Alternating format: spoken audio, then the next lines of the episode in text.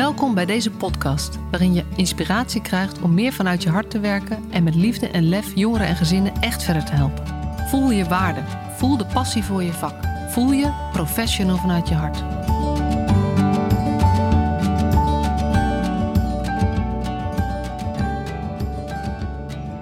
Welkom weer bij deze nieuwe aflevering van de Professional vanuit je hart podcast. En vandaag ga ik in gesprek met um, de bestuurder van Triade Vitré, Paul van der Linden. En um, Triade Vitré is een uh, grote jeugdzorg slash gehandicaptenzorgorganisatie. Of je kan het anders formuleren, maar dit dekt ongeveer de lading. Uh, en ik vroeg net welke regio. Uh, Flevoland-IJsseland, dat is een beetje mijn samenvatting, maar er zijn wellicht nog wat, nou ja, wat, wat randjes aan. En um, Paul is de gast omdat hij met Triade Vitré ook meedoet met een, um, ja, het is niet helemaal een pilot, maar wel aansluit bij de projectgroep Aantrekkelijke Organisatie. En um, uh, zij gaan als organisatie, een, nou, ze, ze, gaan niet, zij zijn al een, uh, zijn stappen aan het zetten om te kijken wat kunnen wij doen om een aantrekkelijke organisatie te worden voor onze medewerkers. en Paul heeft daar een, een, nou ja, een goede visie op. Hij heeft ook veel gezien wat er de afgelopen jaren speelde en heeft een hele hoge droom eigenlijk, als ik dat gewoon net uh, hoorde, van hoe het weer zou moeten zijn.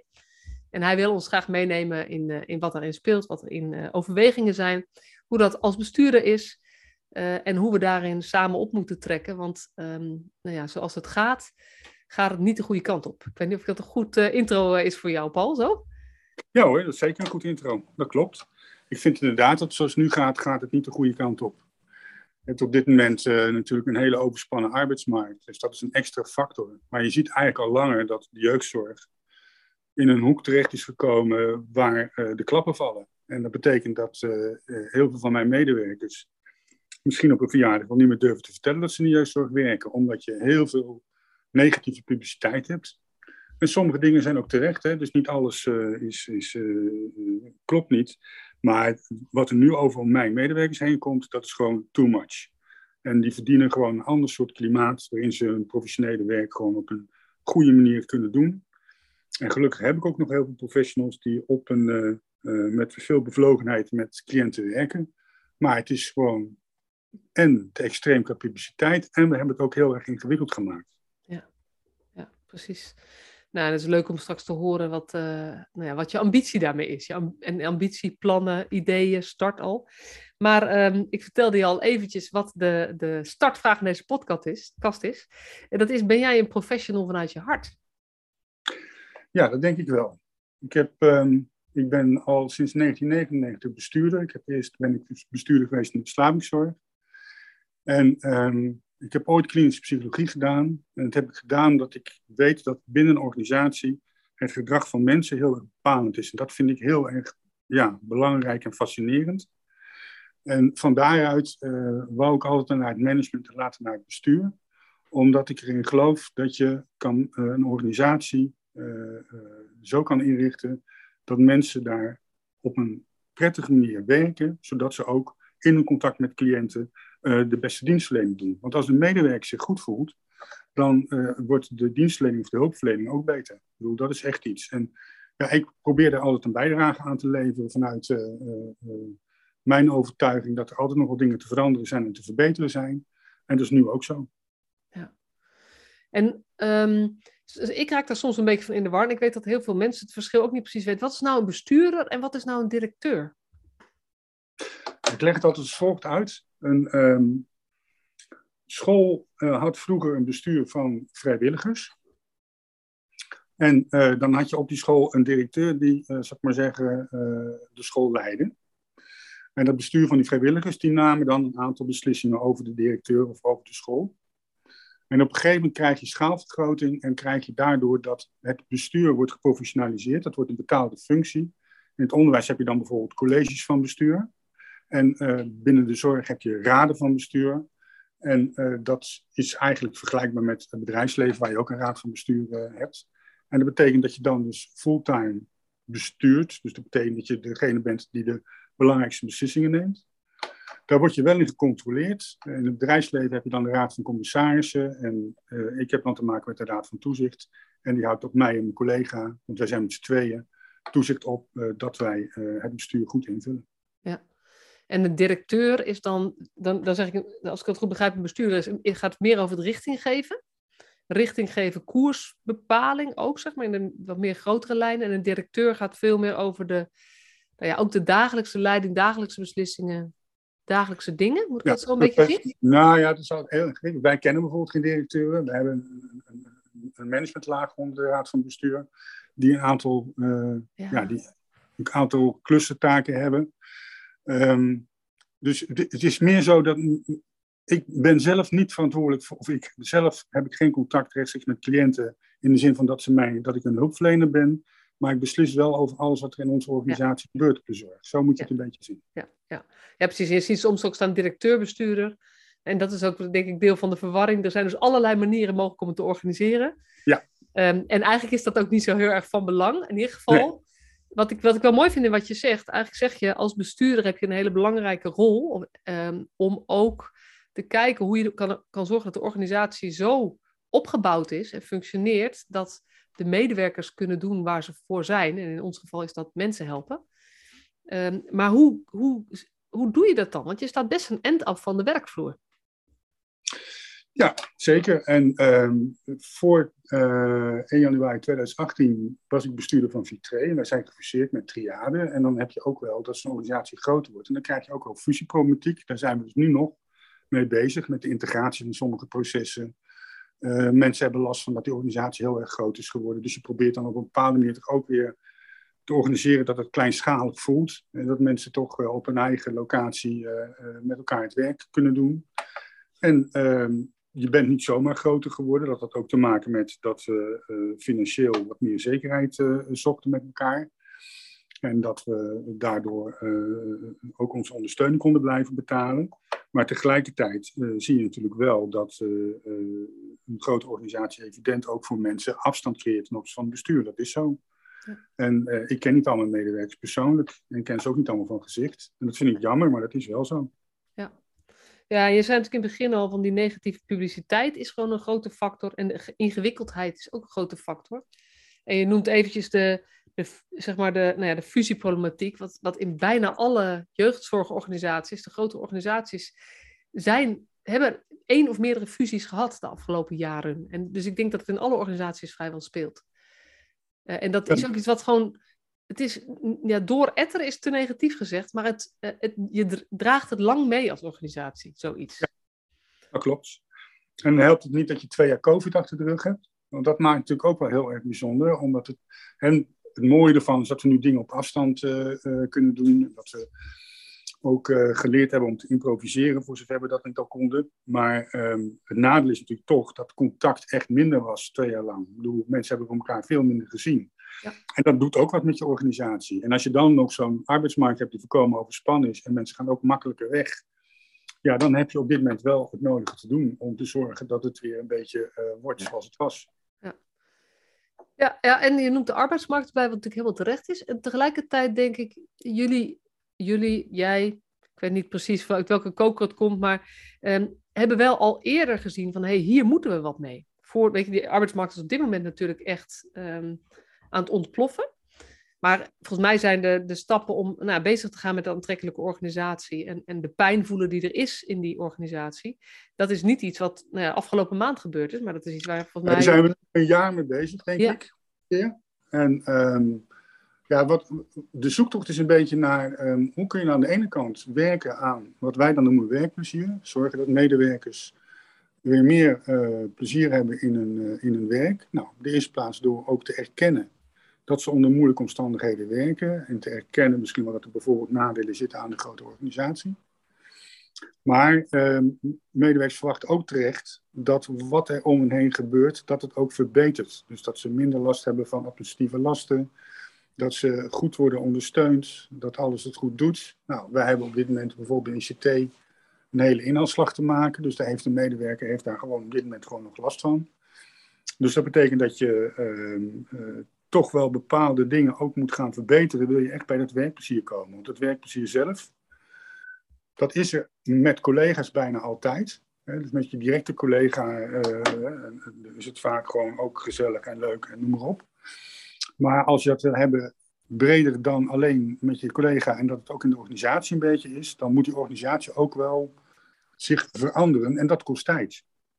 En ehm, ja, dan loop je ook het risico dat, dat als je dan te hard over werkplezier begint te praten, dat het doorslaat en dat mensen juist iets hebben, ja wacht nou even, zorg nu eerst maar dat de basis op orde is voordat we het over werkplezier gaan hebben. Dus dat, ja, dat is een beetje een soort balans of een evenwicht wat je moet zoeken. En we zijn nu een, een jaar bezig met een soort programma waarin we verschillende activiteiten uh, organiseren. En op dit moment is het zo dat we twaalf ambassadeurs hebben gevonden in onze organisatie, van, uh, uit allerlei hoeken en gaten, die met teams gaan praten om op te halen van, goh, wat, wat, wat, wat, wat speelt er nou, wat, wat kan er beter, uh, hoe kunnen we het werkplezier binnen onze organisatie vergroten. En dat gaat nu starten. Dat is op dit moment een van de meest recente activiteiten die we doen. En dat is ook een mooi parallel proces natuurlijk in de hele uh, ontwikkeling waar we in de jeugdzorg volgens mij uh, meer naartoe moeten. En gehandicaptenzorg heb ik iets minder beeld van, dus dat kun je misschien aanvullen. Maar dat het natuurlijk steeds gaat over um, hoe kunnen we beter aansluiten bij de jongeren en de gezinnen die hulp vragen van ons. Hoe kunnen we nog beter luisteren? Hoe kunnen we nog beter zorg op maat leveren? Als je wil dat dat gedaan wordt door professionals, zul je ook richting hen dezelfde uh, benadering eigenlijk moeten doen. En dat is via die ambassadeurs natuurlijk wel heel direct aansluiten bij de teams, vragen wat, wat, wat is nou jullie leefwereld, wat gebeurt er in jullie dagelijks werk, um, waar we wat mee moeten voordat we die verbeterstap, zeg maar, die we al met z'n allen zo graag willen, zodat jullie er ook gaan voelen dat het, dat het ook verbetert. Ja, ja. ik denk echt dat je um, als medewerkers uh, uh, gehoord worden en ze hebben ook het gevoel dat een boodschap serieus wordt genomen, dan denk ik dat dat scheelt. En ja, het is absoluut zo dat als je de medewerker ook wat meer centraal durft te stellen, dan wordt de hulp daarmee ook vanzelf centraal gesteld. Want een goede medewerker gaat juist ook heel goed met een gezin om of met verwanten en, en weet ook van wat van belang is. Maar dat betekent wel dat je zelf in zijn kracht moet zijn. En dat is eigenlijk de opgave voor Triade Vitré. Dat we zorgen dat onze medewerkers in hun kracht komen. Ja. Of blijven. Maar zou je daarmee zeggen dat eigenlijk, um, want onze opdracht is natuurlijk goede zorg voor, voor kinderen, jongere gezinnen of uh, mensen met een beperking. Um, maar als je dat heel, als dat is waar jij als organisatie op koers, dan sla je de medewerker eigenlijk over. Dus wat ik zo begrijp is wat je zegt, ja, als je de medewerker centraal stelt als organisatie, zorgen zij wel dat die output goed is. Exact, exact. Dat is precies. Ja. En is dat iets wat je altijd zo hebt gezien? Of is dat ook een voortschrijdend inzicht wat je opgedaan hebt? Of wat in de jeugdzorg anders is dan op andere plekken waar je gewerkt hebt? Nou jeugdzorg, toen ik in 2011 in de jeugdzorg begon, was, was de wereld natuurlijk wel wat overzichtelijker. Je had provinciale jeugdzorg en je had de AUBZ. En um, dat betekende dat, dat medewerkers um, ja, A, veel minder last hadden van administratieve lasten. B, dat medewerkers ook uh, in een systeem werkten wat op dat moment voor hun heel erg bekend was. En sinds 2015 is het gedecentraliseerd. Dat betekent dat de gemeentes opdrachtgevers zijn geworden. En die vullen dat niet allemaal op dezelfde manier in, waardoor er soms wat onduidelijkheid uh, ontstaat. En het, uh, ja, de hele administratie is veel, ingewikkelder geworden. En dat betekent ook dat zorgprofessionals daar last uh, van hebben. En dat moeten we met z'n allen, gemeentes en zorginstellingen, zorgen dat we dat weer een beetje terugvechten, zeg maar. Dat we zorgen dat er weer minder administratie gevoerd mag worden. Want dit is nu een van de dingen waar medewerkers gewoon echt over klagen. En dat ze er echt last van hebben. De wereld is gewoon echt complex ingericht in een decentraal stelsel. En we moeten proberen om daar wat versimpelingen aan te brengen. Ja, want weet jij met hoeveel gemeentes jullie te maken hebben als organisatie? Of is dat een vraag die ik niet aan de bestuurder moet stellen? Jawel, we hebben, in de kern hebben we sowieso met 18 gemeentes te maken, maar we contracteren er veel meer. Ja. Uh, dus dus uh, ja, ik denk dat we wel met 40, 50, 60 gemeentes contracten hebben. Ja. Ja, en dat is ook, uh, dat sprak ik een vriendin en die werkt als beleidsmedewerker bij een gemeente. En die zei, ja, maar ja, uh, die zorgaanbieders, die hebben ook, weet je, die moeten zich natuurlijk wel een beetje ook voegen naar hoe dat bij ons gaat. Toen probeerde ik haar uit te leggen wat het betekent voor een organisatie. Als je hopelijk van die 40, 50, 60, dat er dan 30 verschillende varianten zijn, maar met een beetje pech zijn dat ook 40, 50, 60 varianten van ieder product. Um, uh, waar je een, een, hele administratieve afhandeling voor moet doen. Want als je dat niet goed doet, heb je een financieringsprobleem. Ja, klopt, exact. Ja. Zo is het. Ja. En um, nou is natuurlijk, uh, hier wordt heel lang al over gesproken, heel veel ook over gesproken. We hebben ook de, de Paarse krokodilbeweging gehad, we hebben de verminderde regeldruk. Ehm, ik weet niet of dat de club was waar Rita Verdonk voorzitter van was, maar volgens mij wel. Zie je nou dat, dat dat iets gebracht heeft waar we, um, nou ja, een stap mee verder kunnen al? Nee, het dat heeft het nog niet gedaan. De intenties zijn goed, maar de werkelijkheid is gewoon heel complex. Het heeft ook te maken met dat iedereen om goede redenen verantwoording moet afleggen. Dus er zijn allerlei regels. Dus dat betekent ook dat je kijkt naar het werk van een accountant. Dat is veel strenger en gecompliceerder geworden. En die zit niet alleen aan de kant van de zorginstelling, maar die zit ook aan de kant van de gemeente. En daardoor krijg je dat eisen die aan een gemeente worden gesteld ook weer vertalen naar uh, hoe de contractering van zorginstellingen erin in, in elkaar zit. Waardoor het gewoon best wel complex is. Ja, en, um, uh, ja, en dan kijken we even buiten je organisatie. Maar hoe zou dat dan eenvoudiger kunnen worden? Heb je daar, je hebt daar vast een visie op? Ja, maar het, weet je, want daar duizelt het mij wel eens gewoon. Dat ik, dat ik zie hoe complex twee, het is. Voor 2015 hadden we natuurlijk de AUBZ en die had gewoon een vrij eenvoudige uh, administratie. En dat werkt in heel Nederland zo. En iedereen werkt op dezelfde manier. Ja, helaas hebben we dat met z'n allen losgelaten. Dat hadden we misschien gewoon niet moeten doen. in, in principe zou je uh, uh, eigenlijk één vorm van administratie willen. Maar dan doe je geen recht aan het feit dat een decentraal stelsel ook betekent dat je het op plaats A anders kunt organiseren dan op plaats B. En daardoor ontstaan de variaties en daardoor wordt het complex. Maar als je het puur vanuit administratief oogpunt bekijkt, zou je gewoon één manier moeten hebben hoe je met elkaar daarover uh, verantwoording aflegt. Nou ja, en dat zou natuurlijk voor het, want ik weet dat dit een van de grootste frustraties, uh, energielekken is van al die professionals die liever met gezinnen en met jongeren werken. Um, en dat ook heel veel mensen voornemens zijn om dat wel op te lossen of makkelijker te maken, maar dat resultaat is gewoon nog niet zichtbaar. Nee. Dus, dus wat, wat, wat kun je daarmee? Wat kun je daarin? Ja. En dit is, ik realiseer me dat ik een vraag stel waar misschien niet eens een antwoord op is. Hè? Dus, ehm, Ik denk dat iedereen wel probeert om antwoord te formuleren en er ook wel vorm aan te geven. Maar voorlopig gaat het nog niet eenpaardig genoeg in Nederland. Dus werk je als het ware ook een beetje tegen elkaar in. Oké. En heel veel instellingen hebben ook nog verschillende financiers, niet alleen gemeentes, maar bijvoorbeeld ook nog uh, te maken met een zorgkantoor of uh, een zorgverzekeraar. Dus dat betekent ook dat je sowieso met verschillende systemen werkt. Dat maakt het ook wat complexer. Ja.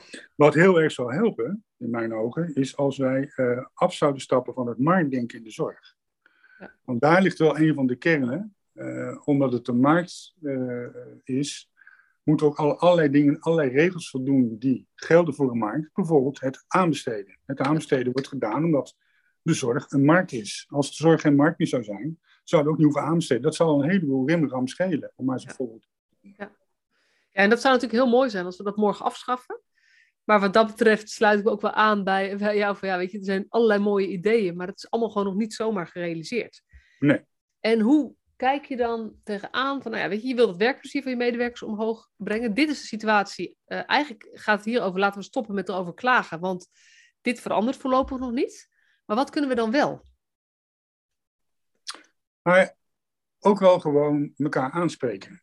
Uh, als jij een collega hebt die uh, de hele dag loopt te mopperen, dan is jouw dag ook niet leuk. Dus um, er ligt iets wat je bij medewerkers zelf kunt leggen. Dan ligt er ook iets wat bij mij ligt. Ik, ik moet ook gewoon mijn oor te luisteren leggen. Ik moet luisteren naar de signalen binnen mijn organisatie. Ik moet, moet, moet uh, ook duidelijk maken dat ik de signalen die ik opvang versta en dat ik ook probeer om daar iets uh, mee te doen. En dan heb je ook nog zoiets als van uh, dat je kunt proberen om extra dingen te doen die het leven leuker maken. En daarbij kun je denken aan dat je bijvoorbeeld, uh, dat gaan we deze zomervakantie weer doen, dat mensen in de ondersteuning in de zomer mee gaan draaien in diensten in het primair proces. Ja, dat is natuurlijk ook gewoon bijvoorbeeld iets wat, wat, wat, wat een extraatje is wat het leuker maakt. En um, ja, ik ga graag op werkbezoek. Dat is ook iets wat, wat uh, uh, een enorme functie heeft, omdat het je dan voor je ogen ziet gebeuren als het ware. Ja. En ja, daarnaast hebben wij ook wel ideeën over dat je um, dat wij samen met het management nog vorm willen geven aan hoe gaan we die medewerkers nog meer uh, ondersteunen. Ik bedoel, daar, daar, zit ook, daar zit ook iets wat je, wat, je, wat je kunt doen. Want je eigen leidinggeving is heel bepalend. Nou, daar willen we ook op een goede manier mee uh, een stap zetten hoe we dat uh, nog beter kunnen doen met z'n allen. Ja.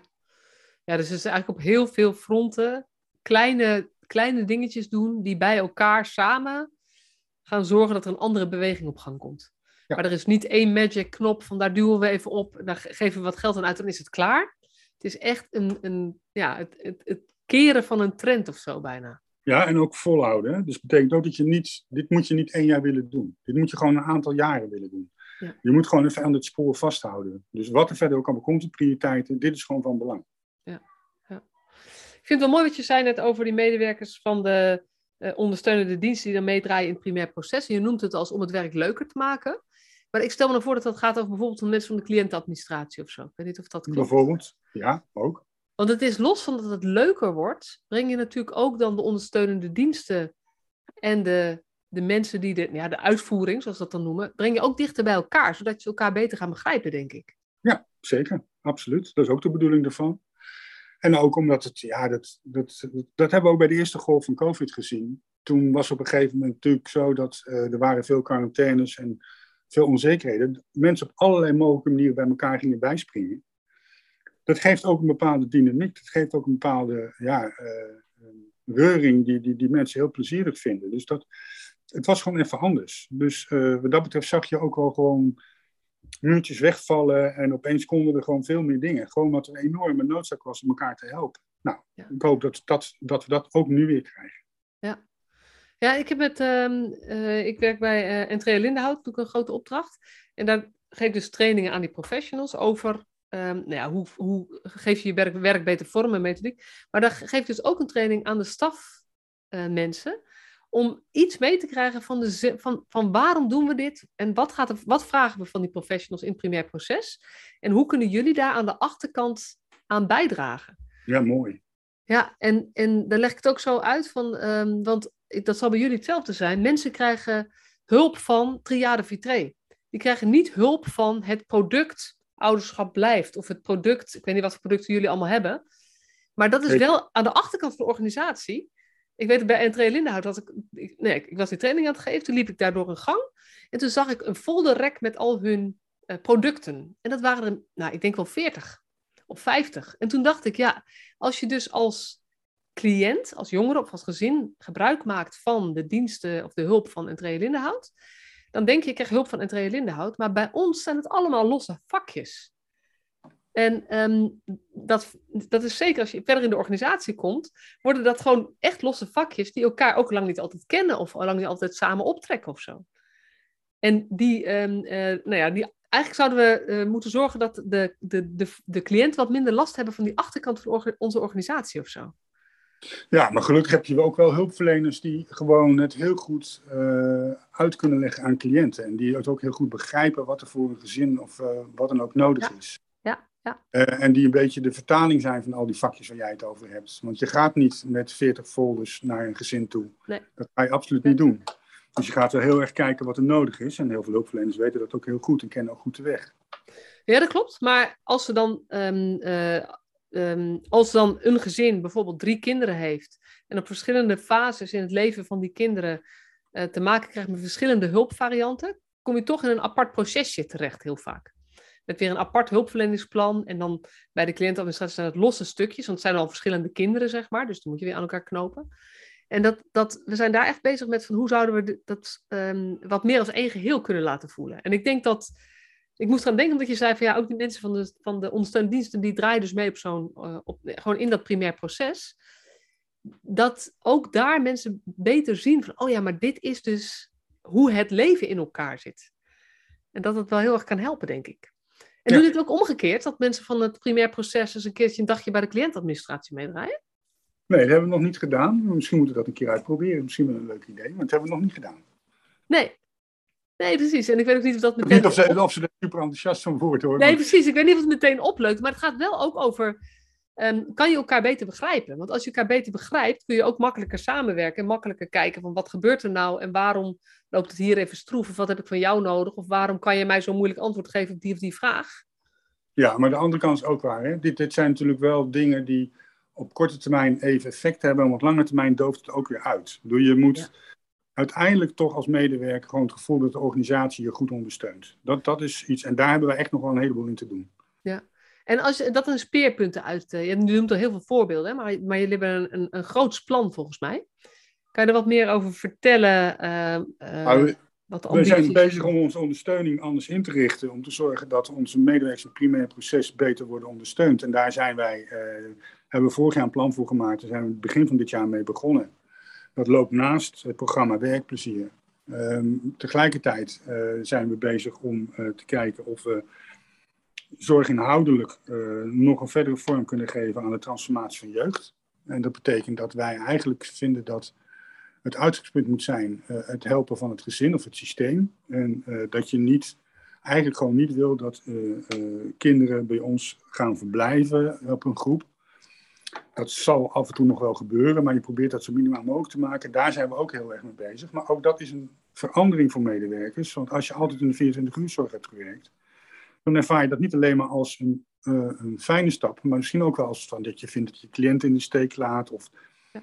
dat je het anders moet gaan doen dan je altijd gewend bent geweest. Dus daar zitten ook best wel nadelen aan. Maar dat willen we wel doen. Die slag, daar zijn we mee bezig en daar blijven we mee bezig. Ja. En van de 230 bedden die wij hadden in 2015 hebben we er 130 afgebouwd. En we gaan er gewoon mee door. Van de 230 dus ik nu op 100. Ja. Zo. Dat is een eh, hele grote ver- ver- vermindering. eh. daar word ik erg blij van om te horen. En wat is er voor in de plek gekomen? Nou, voor een gedeelte eh, helaas ook wel andere aanbieders, denk ik. Ehm, want het is niet altijd zo dat iedereen het eens is met de gedachte dat alles in het gezin moet gebeuren. Dus je hebt ook nog wel heel snel dat er vanwege veiligheid wat dan ook gegrepen wordt naar een uithuisplaatsing. En wat ook in de nou, is, is ambulante zorg. Heel veel ambulante zorg is voor in de plaats gekomen. En ehm, ik weet dat het voor. eh jullie zijn natuurlijk een grote organisatie met ook een grote financiële eh, verantwoordelijkheid die je hebt voor je medewerkers. Dit zijn ook spannende processen met het afbouwen van residentie. Van hoe ga ik dan. Nou ja, dit ook voor mijn medewerkers. ehm, eh, hoe kan ik het financieel rond gaan breien, zeg maar? Is Ja, dat, dat is een. in, de jeugd, in de jeugdzorg in heel Nederland is dat natuurlijk best wel spannend. Ja. Dat, dat lees je genoeg in de krant, dus ook voor ons. Dus eh, dat proberen we ook gewoon eh, in goed overleg met de gemeente op een goede manier te regelen. Maar dat blijft gewoon altijd een spannend dossier, omdat die gemeentes natuurlijk ook het gevoel hebben dat ze, eh, het geld voor de jeugdzorg is niet oneindig. Dus daar moet ook op een gegeven moment paal en perk aan gesteld worden. En is, Ja, de afbouw, is de afbouw van die residenties daar een extra factor in? Nou ja, je, als je vol zit met een groep kun je makkelijk daar financieel eh, op draaien. En als je, als je aan het afbouwen bent, dan heb je ook soms halve groepen. En dat is financieel wel een risico. En je moet ja, op, je, op een of andere manier ook iets met je vastgoed kunnen. Maar dat valt bij ons gelukkig wel mee. Dat is tot nu toe goed gelukt. Maar zou je zeggen dat afbouwen van residenties wat dat betreft ook gewoon lef vraagt als organisatie? Je kan erin geloven, Je moet, Maar- moet het gewoon doen. Je moet het gewoon doen, denk ik. En, en eh, ja, dat, dat is het. En ehm, vraagt het lef? Ik weet het niet. Ik vind het eigenlijk gewoon heel gewoon om, om, om het af te bouwen. Dus eh, ja, nee. mooi. En zit je wel eens aan de tafel bij Jeugdzorg Nederland met al je collega-bestuurders? Ja. En, en is dit ook waar jullie het met elkaar over hebben? Ja, maar er zijn wel meer regio's waar heel succesvol bedden worden afgebouwd. Niet overal, maar in sommige regio's gaat dat heel erg goed. En dan zijn ze soms nog verder dan wat ik ben. Dus eh, Ja, Ja, dat komt zeker ook voor. Ja. Nee, ik vind wel, weet je, zorginhoudelijke vernieuwing is natuurlijk gewoon echt heel mooi om dat te doen. En het is ook realistisch dat je zegt, van dan, en dan krijgen we die marktwerking, dat als, nou ja, als het bij jullie het afbouwen, maar de vraag is er wel, dan kan er ergens anders kan het weer opbouwen. Dus dat is natuurlijk het hele Ja. rottige van die marktwerking, wat je al zei, van, ja, dat maakt het, ehm, het is gewoon wat de markt vraagt. Dus als, het, als er wordt gevraagd om opvang, ja, dan wordt die heus wel geregeld ergens. En dan kan je nog eh, inhoudelijk willen vernieuwen, maar dat is best, eh, eh, best lastig dan, zeg maar, omdat, ja. Ehm, zijn die ambassadeurs, die gaan nu de teams langs, vertelde je? Ja. En wat, wat voor opdracht? Ophalen van informatie? We hebben wat materiaal. We hebben Michael Kortekaas, eh, iemand die eh, werkt onder andere bij het programma Hunters. Die heeft ook heel lang bij de politie gewerkt en die houdt zich altijd bezig gehouden met werk geluk, zoals hij dat noemt. Die heeft eh, een keer een inspirerend verhaal bij ons gehouden. Die hebben op een gegeven moment gevraagd om vier ehm, korte filmpjes voor ons te maken. Eh, dat gaat onder andere over of je wel of niet bij jezelf eh, oplet dat je wel of niet in het rood gaat, zeg maar even. Dus dat je, en wat je daar zelf als medewerker aan kunt doen. Nou, die vier filmpjes die, die, eh, eh, zijn ondersteunend materiaal. En verder gaan die ambassadeurs gewoon in gesprek met de teams. En het zal het een beetje van het team afhangen. hoe dat gesprek verloopt. Het is ook niet zo dat ze een hele strakke opdracht hebben van zo en zo moet je werken. Maar het is wel de vraag om dingen gewoon op te halen, zodat ze ook kunnen vertellen van wat, ja, wat ze meegemaakt hebben als ze in een team zijn geweest. En sommigen beginnen zelf met een eigen team. Dat kan natuurlijk ook als ambassadeur. Ja, ja. En de, jullie willen dat gaan vertalen naar wat kunnen we als organisatie, wat kunnen wij zo anders organiseren of anders regelen, zodat het werkplezier van onze medewerkers Ehm, dat, is het, dat zou het mooiste zijn, maar in ieder geval willen we gewoon horen wat er speelt. En wat, wat, wat, wat mensen teruggeven aan die ambassadeurs. Die zijn natuurlijk wel vanuit ons programma Werkplezier geworden en ingezet. Ja. Daarmee is ook verbonden. En uh, nu is het gewoon heel spannend wat eruit gaat komen. Ja. En zijn, zijn al die ambassadeurs zelf vol werk, werkplezier? Of zijn nou, ze... Dus ik denk, het is een aardige mix. Dus het is niet zo dat het allemaal hele mensen die alleen maar lopen te juichen of zo. Nee, het zijn, mensen zijn gewoon ook heel serieus. En, en, het is wel een doorsnee van onze organisatie, vind ik. Ja. Dus uh, we hebben gewoon op een gegeven moment gezegd, we zoeken de twaalf. Dan hadden we dertien aanmeldingen. En toen hebben we gezegd, nou stop, nu uh, hebben we er genoeg. En uh, nou, toen bleken ze eigenlijk uit alle hoeken en gaten te komen van onze instelling. Dus dat was heel mooi. Ja, ja, ja. Ja, dat is ook wel mooi hoor. En hoeveel mandaat hebben ze dan? om ehm, eh, met de, de, dingen die. Weet je, dit, deze podcast nemen we op in het kader van het Jeugdhulp Alles in het Werk. Dat is zo'n uh, dat landelijk programma. Daar is gezegd van we maken projectgroepen. Die projectgroepen kunnen in principe zelf ook gewoon zoveel mogelijk uh, de interpretatie geven van alle informatie die ze ophalen. En ook verbetervoorstellen doen. Hoe, hoe kijk jij daar tegenaan met uh, de opbrengst van... Het, het, zijn vooral, het zijn vooral ambassadeurs, dus het zijn vooral ophalen. Ze hebben geen mandaat, ze hebben ook geen mandaat nodig. Uh, het is niet zo dat ze iets hoeven te beslissen. Het gaat er veel meer om dat zij een soort vertaling kunnen geven van wat ze gehoord hebben binnen de teams. En dat gaan wij dan weer binnen ons programma verder bespreken en kijken wat we daar verder mee doen. Ook met de ambassadeurs. Ja, precies. En ook met de teams waar de informatie vandaan komt natuurlijk. Want dat is wel wat ik ook uh, terugkrijg. Uh. En um, de titel van je blog van, uh, volgens mij was het vandaag of gisteren, was van cynisme naar vertrouwen. Kan je eens iets over vertellen? Dat, dat... Nou ja, dat, dat gaf ik in het begin al een beetje aan. Als je um, als bestuurder zegt, we gaan iets doen aan het werkplezier. En die medewerker die heeft het gevoel dat um, zijn computer die doet, dat hij als hij iets over vraagt aan de ondersteuning, dat hij geen goed antwoord krijgt, dan heeft die medewerker op een gegeven moment zoiets, je kan wel over werkplezier gaan beginnen, maar uh, het is nog steeds niet uh, geregeld. Nou, en als je dan nog harder gaat roepen werkplezier, werkplezier, dan kan je op een gegeven moment een soort cynische reactie krijgen. Dat mensen zeggen, ja, zie je wel, dan lopen ze weer iets te bedenken, maar uh, ik schiet er niks mee op. Ja. Nou, dat probeer, tegelijkertijd gaf ik aan, het is best wel een grote operatie om dingen te verbeteren in die organisatie. Dus niet iedereen zal gelijk overal het resultaat merken. En toch wil je ook iets doen met het werkplezier van medewerkers.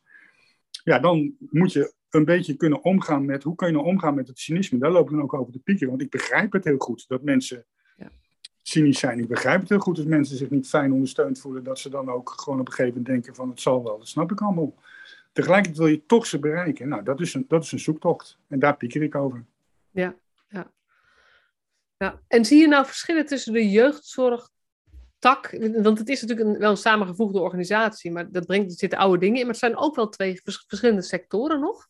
Zie je dezelfde dingen in spelen, of is dat verschillend tussen jeugdzorg en gehandicaptenzorg? Nou, wat je, wat je ziet is dat, dat, dat, dat bij, in beide speelt natuurlijk de arbeidsmarkt gewoon een enorme rol. Maar je ziet wel dat bij de jeugdzorg, uh, en we hadden het natuurlijk over de administratieve lasten, die worden binnen de jeugdzorg echt als zwaarder beleefd dan binnen de gehandicaptenzorg. Daar is dat echt anders. Uh, en de gehandicaptenzorg heeft ook weer hele andere uitdagingen. Hè. is natuurlijk, uh, je hebt heel veel verschillende vormen van, van, van, van cliënten. Cliënten die zelfstandig uh, wonen of bijna zelfstandig wonen, tot cliënten die bij ons wonen, cliënten die heel laag niveau hebben, die dus, dus ook heel ingewikkeld gedrag hebben. Dat, dat is een heel ander soort werk dan werken met gezinnen met, met, met, waar ehm, ja, opvoedproblemen zijn of, of het systeem als uh, gezin niet goed functioneert. Dat, toch, dat zijn wel heel, ja, dat geeft wel verschillen. Ja. En um, wat kunnen die sectoren van elkaar leren of aan elkaar hebben? Het is wel mooi dat je ze, dat je ze samen in je organisatie hebben. Ja, we hebben dus van, nogmaals van COVID geleerd van we willen, die, we willen dichter bij elkaar brengen. Want er zijn wel degelijk elementen uh, die je van uh, gehandicaptenzorg en van jeugdzorg bij, bij, elkaar kunt brengen en kunt gebruiken. En er zijn ook dingen die in de jeugd inzetten in de gehandicaptenzorg ook werken en andersom. Dus wat dat betreft is het wel uh, onze intentie om daar gewoon meer een eenheid van te maken. Maar kan je iets noemen wat, wat de jeugdzorg van de gehandicaptenzorg zou kunnen leren of andersom? Ja, het zijn soms, soms verschillende woorden die over hetzelfde gaan. Hè? Bedoel, als je um, een cliënt in de gehandicaptenzorg wil je dat hij eigenlijk een zo natuurlijk mogelijke manier bij ons woont. En op zo'n natuurlijk mogelijke manier uh, werkt. Maar als je naar de jeugdzorg kijkt, praat je over dat je het systeem of het gezin zo liefst zo centraal mogelijk wil stellen. Maar eigenlijk is het allebei een beetje hetzelfde, namelijk op een zo natuurlijk mogelijke manier. Alleen wel in een verschillende context dat, alleen al door dat uit te wisselen leer, leer je daar ook van elkaar. En uh, verder kun je ook gewoon hè, bepaalde behandelmethoden of therapieën kun je soms ook gewoon op een andere plek inzetten dan je dat eerst uh, uh, gewend was. Ja. En daar, daar zijn ook wel echt ja, mooie dingen in te bereiken. Dus wij experimenteren nu ook, of experimenteren, bepaalde benaderingen uit de jeugdzorg passen nu ook toe op de LVB-populatie in de gehandicaptenzorg. En dat, heeft gewoon, dat, ja, dat, dat geeft gewoon mogelijkheden en kansen. Ja, ja, en het omgekeerde is natuurlijk ook waar dat er heel veel LVB uh, eh, eigenlijk te laat herkend wordt. Waardoor in de jeugdzorg heel veel jongeren zitten die ook een LVB hebben of ouders. Uh, en uh, dat is natuurlijk weer kennis die jullie ook in huis hebben. Zeker. Ja, ja. Dat is ook wel heel mooi. En je vertelde ook, je was, bent begonnen bij de verslavingszorg als bestuurder. Ja. En zie je daar nou parallellen mee? Dat is toch weer een andere wereld? Maar je brengt wel mooie werelden bij elkaar zo. Ja, maar dat was wel, dat was wel een beetje. Um, kijk, op zich was dat heel erg leuk om daar te werken. Ik heb het elf jaar gedaan. Um, maar dan ben je wel met een tak van sport bezig waar veel burgers van zeggen van. Hè, bijvoorbeeld als je gaat zeggen dat je ergens een verstaanskliniek gaat bouwen, om iets te noemen. Nou, dan heb je een partij maatschappelijke weerstand tegenover je. Dat wil je echt niet weten. Dat is echt gigantisch. En dat is ook wel als je een gehandicaptenzorg gaat bouwen, komt er ook wel eens een beetje tegen, maar dat is niet vergelijkbaar. En um, je wordt ook wel gehouden aan het gedrag van cliënten. Dus uh, als er um, drugsproblematiek is op een bepaalde wijk of wat dan ook, dan wordt er ook heel snel naar verslavingszorg gekeken van dat moeten jullie oplossen. Dus, dus je bent ook een beetje voor de openbare orde, om even zo uh, uh, te zeggen. Terwijl je dat je af moet vragen of dat terecht is, maar dat wordt wel zo gezien het, is, het is wel een hele, het is een beetje een speciale niche, de verslavingszorg. Het is een, uh, een wereld waarin je, ja, uh, waar heel veel mensen ook liever niet mee in aanraking komen, om het zo te zeggen. Nee, maar nu jij dat zo vertelt, moet ik een beetje denken aan de situatie hoe mensen zich in de jeugdzorg nu soms voelen. Professionals in de jeugdzorg. Hè? Dat ze ook uh, die weerstand van, niet zozeer tegen de, de, de, de, cliënten, maar wel het oordeel over nou, wat jeugdzorg allemaal of te vroeg doet of te laat doet. Uh, of wel ingrijpt of niet ingrijpt. Dat is natuurlijk een beetje vergelijkbaar met die maatschappelijke weerstand um, bij de verslavingszorg, denk ik. Ja, klopt. Dat klopt wel. Dat klopt. En het is natuurlijk wel zo dat wij in Nederland echt ook een hoog maakbaarheidsgehalte hebben. Dus als er iets niet goed gaat in een gezin en achteraf bleek de jeugdzorg daarmee in contact te zijn, dan wordt ook heel snel een soort blaming van dat heeft de jeugdzorg niet goed gedaan. Terwijl je je afvraagt van ja, we kunnen natuurlijk met z'n allen ook niet toveren. Soms gaan er ook gewoon in onze risicomaatschappij dingen verkeerd. En de vraag is maar of je dan altijd um, instanties daar de schuld van moet geven. Ja. Nou, dus eh, ik zeg dat heel vaak, dat ieder kind blijvend veilig, wat natuurlijk de slogan is van, ik weet niet welke GI of de raad of whatever, dat is, eigenlijk moeten we eerlijker zijn dat we dat niet waar kunnen maken. Hoe goed we ook ons werk zijn, doen, ergens haalt jeugdzorg, neemt ook die maatschappelijke opdracht aan.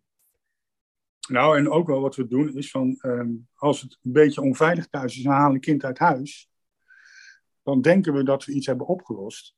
Terwijl in de praktijk kan het ook zo zijn dat uit huis gehaald wordt als kind en bijvoorbeeld op een groep wonen en misschien wel twee keer wisselen van groep, dat veroorzaakt ook bij een kind heel veel trauma's en heel veel schade. Dus je moet op een gegeven moment ook wel een beetje uh, de twee kanaden tegen elkaar af durven wegen. Van ja, oké, okay, het is niet helemaal fijn thuis. En het is uh, af en toe misschien voor het kind ook wel vervelend. Maar is dan zo'n zware interventie wel gerechtvaardigd in, als je kijkt op het hele leven van zo'n jongere, die dan later misschien wel met heel veel meer trauma's juist nog uitkomt. Ja. Want ik zeg altijd van, zou jij twee jaar op groepsreis willen? Ik bedoel, ik niet. Ik bedoel, en als je dus twee jaar op een groep moet wonen, het lijkt mij niet echt een fijn, fijne plek. Nee. Ik ben ook veel meer voor pleeggezinnen en gezinshuizen, omdat het veel meer familieachtig is, dan dat je dat kunt bereiken met een groep. Ja. Hoe goed het personeel ook zijn best doet.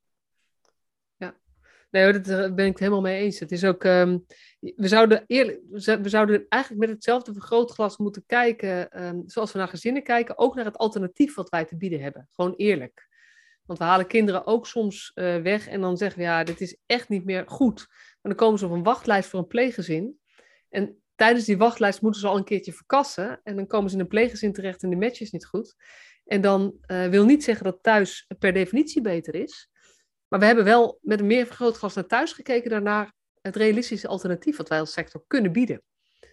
Dus, uh, en um, ik ben het ook met je eens. Kleinschalige opvang is natuurlijk veel mooier. Pleeggezinnen ook. Maar de breakdowns bij pleeggezinnen zijn natuurlijk ook best wel hoog. Dus um, soms denk ik ook van ja, dit, de, we kunnen zeggen er moeten meer pleeggezinnen en meer gezinshuizen komen. Maar we moeten ook, daar, dat is niet eens een personeelsprobleem. Dat gaat over mensen die bereid zijn hun leven zo te leven om een plek te bieden aan die kinderen. Denk jij dat daar nog, door te roepen, we hebben ze nodig, dat daar op, nog, nog uh, veel mensen zijn die dat zouden, uh, zeg maar dat je bijna een blik pleegouders open kan trekken, zeg maar? Nou, dat zeker Ben je er optimistisch over? Ik ben, nou kijk, optimistisch. We hebben nog steeds uh, uh, gelukkig heel veel mensen in Nederland die best wel pleegouder willen worden. En ook nog dagdagelijks melden zich nieuwe mensen aan. Maar het is inderdaad ook uh, een, een, een schaars goed in de zin van dat zeker bij een breakdown gebeurt er iets met de pleeggezin. Heel vaak leidt het dan ook toe dat ze ermee stoppen. Ja.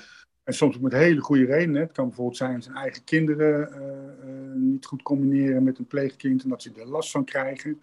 Ja, dan, dan, dan is het logisch dat zo'n pleeggezin op een gegeven moment zegt, we stoppen ermee. Dat is natuurlijk ook heel anders dan gezinshuizen, waarbij je natuurlijk gewoon een professional hebt die, die een gezinshuis leidt. En uh, die het als, als beroep doet, zeg maar. Terwijl pleegouders zijn gewoon echt vrijwilligers. Ja. Maar um, we blijven ze zoeken en gelukkig blijven ze ook nog steeds uh, vinden. Ja.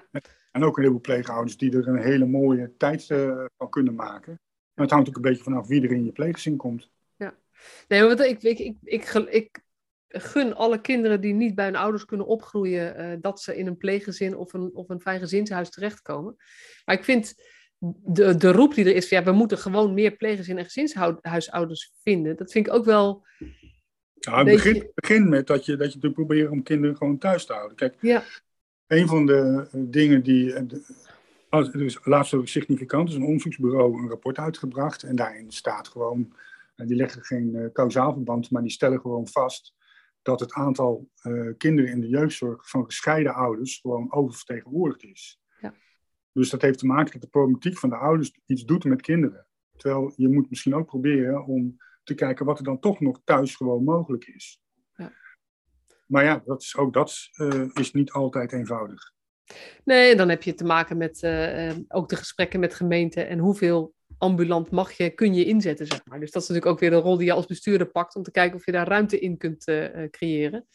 Door het vertellen van een stevige visie, zeg maar, hierop. Zo is het. Dat is, uh, ja. Ja, um, ja dit is, deze, deze podcast onderdeel van de serie die, die ik maak voor Jeugdhulp Alles in het Werk. Er is, uh, um, als deze podcast online komt, is de Inspiratieweek van 20 tot 24 juni. En op dinsdag, 21ste, ben jij in het Spoorwegmuseum, vertel jij. Ja. En uh, wat ga je daar doen? Daar ga ik samen met Annemarie Vlier, dat is degene die onze programmacommissie van Werkplezier voorzit, gaan wij gewoon presenteren wat wij in met Triade Vitré aan het doen zijn. Ja, ja, dus nog wat meer voorbeelden, meer uh, dingen eigenlijk doorvertellen op, uh, op een pra con concrete praktische doorvertellen van wat je hier al uh, gedeeld hebt. Ja, mooi. Precies. En ik zag ook dat um, op 22 juni mensen welkom zijn in Almere om ook nog meer te horen over, nou ja, over, de, over de mooie plannen die jullie hebben met de organisatie. Dus uh, mocht het je aanspreken, dan luisteraar, dan kan je daar dus gewoon nog naartoe als je dit luistert aan het begin van de week.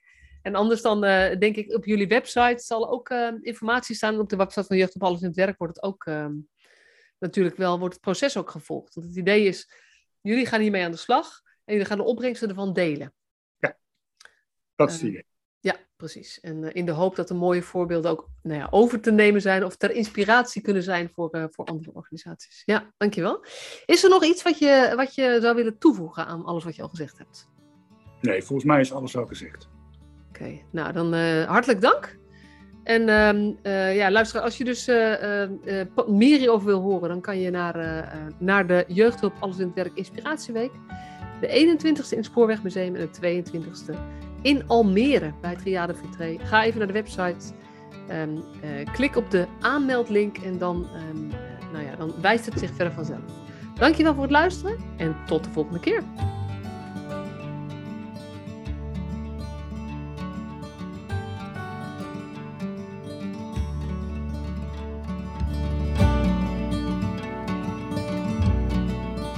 Superleuk dat je weer luisterde naar deze podcast. Dankjewel. Nog even kort een paar belangrijke dingen. Ten eerste, het is mijn missie dat de jeugdhulp weer een sector wordt waarin bevlogen, liefdevolle professionals jongeren en gezinnen echt verder helpen. Daarom maak ik deze podcast voor jou. Wil jij deel uitmaken van deze beweging van Professional vanuit je hart, waarin professionals elkaar steeds opnieuw inspireren? Begin dan met het lezen van mijn boek. Je kunt de eerste hoofdstukken helemaal gratis lezen. Ga naar professionalvanuitjehart.nl/slash boek. Ten tweede, wil je alle podcastafleveringen overzichtelijk onder elkaar? Abonneer je dan op deze podcast. Klik in je podcast-app op de button subscribe of abonneren. En elke keer als er een nieuwe podcastaflevering gepubliceerd wordt, ontvang je automatisch een berichtje. Ten derde, ondersteun je mijn missie? Geef me dan een review via je podcast-app, bijvoorbeeld iTunes of Spotify. Op die manier kan ik nog meer professionals bereiken. En ken je een collega voor wie deze podcast ook interessant is? Dan zou het super zijn als je hem of haar de podcastaflevering doorstuurt. Bijvoorbeeld door de link te kopiëren via Spotify. Ik vind het altijd heel leuk om berichtjes te ontvangen van luisteraars om te horen wat je van een podcast vindt, of als je misschien vragen of suggesties hebt. Of als een aflevering je een bepaald inzicht heeft gegeven of er iets in beweging is gekomen. Stuur me dan even een berichtje op masha.professionalvanuitjehart.nl via de website of stuur me een connectieverzoek op LinkedIn.